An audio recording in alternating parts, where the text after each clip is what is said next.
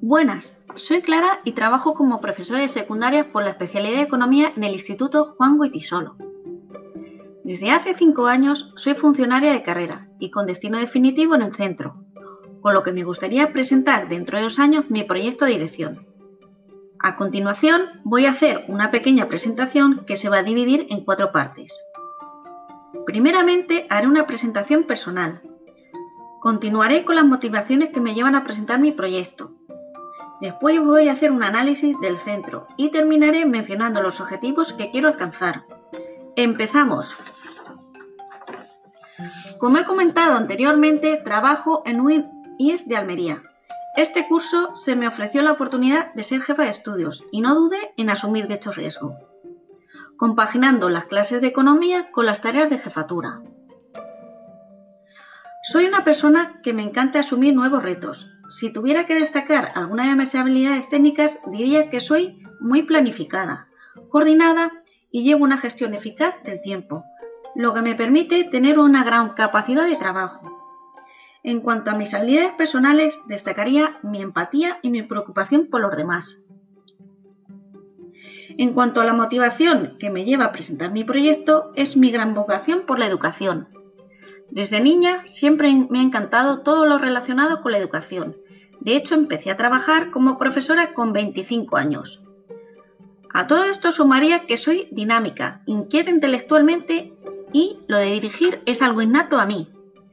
Cuento con una gran formación en aspectos como disciplina positiva, mediación y convivencia escolar, tecnologías de la información y la comunicación, liderazgo, y me gustaría aplicar todos estos conocimientos en mi centro. Pienso que todo es mejorable y yo sé cómo hacerlo. En cuanto al centro, se encuentra situado en el Parque Natural de Cabo de Gata, en el municipio de Carboneras.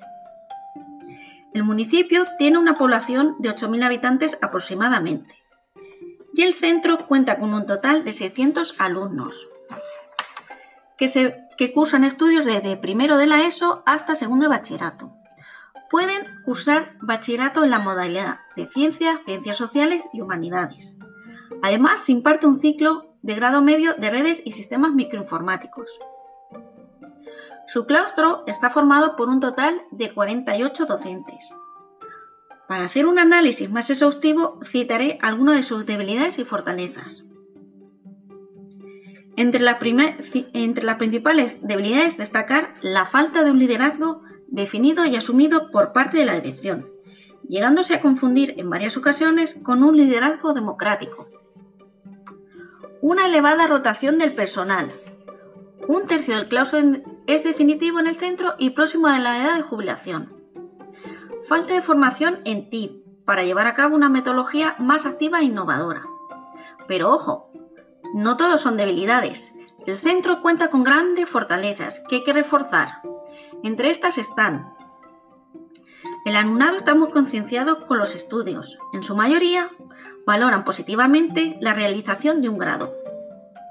El profesorado que accede al centro para trabajar siempre es joven y muy cualificado.